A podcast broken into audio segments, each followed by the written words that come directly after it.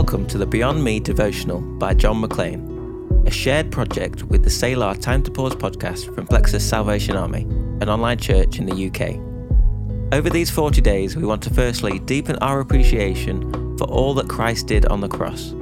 Secondly, we want to understand what it means to live a life through the lens of the cross, to respond to the invitation of Christ to look beyond ourselves and realize that we are not only partakers in God's redemption plan, but we are called to participate in His mission to redeem our families, communities, and world.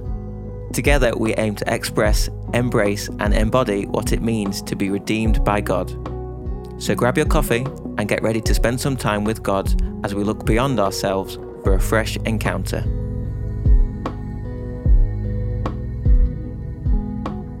If you haven't already, don't forget to join our Facebook listener group dedicated to the series, where you can share all your thoughts and personal reflections sparked by what we learn and hear in the podcast.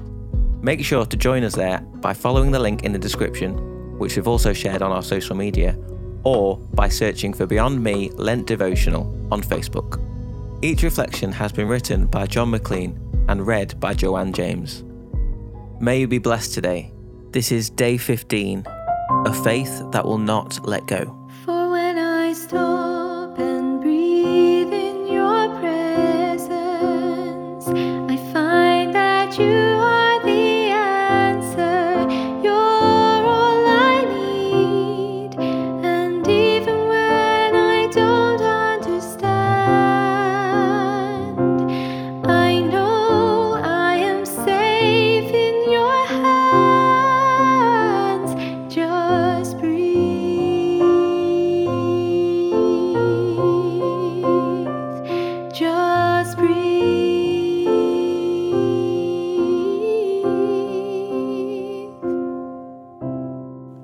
Job chapter 19, verses 23 to 27.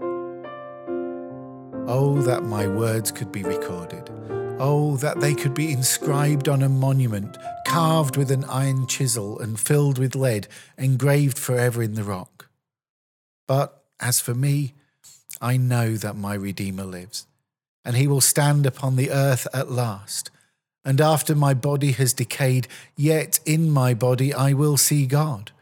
I will see him for myself. Yes, I will see him with my own eyes. I am overwhelmed at the thought.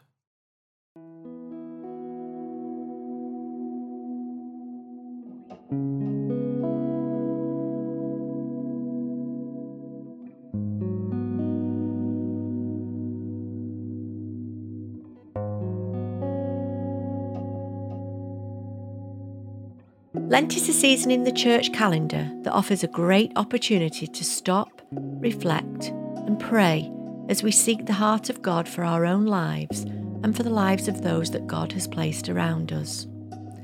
I like to go back from time to time and read through the story of Job and reflect on the incredible faith he displays. Job was a man of prayer with an incredible faith in God. He prayed for his family daily. As a priest for his family, he also sacrificed burnt offerings on behalf of his family. His entire life was saturated with an incredible faith throughout. Words that were used to describe Job were blameless, upright, feared God, and shunned evil. God Himself said of Job, There is no one on earth like him. As a test of Job's unwavering faith, he endured the attacks on his physical body, the loss of his family, the loss of his possessions, and the scathing remarks from his friends. In the end, God instructs Job's friends in finding deliverance for all of the accusatory things they had spoken to Job. Job performs as their priest as they find forgiveness.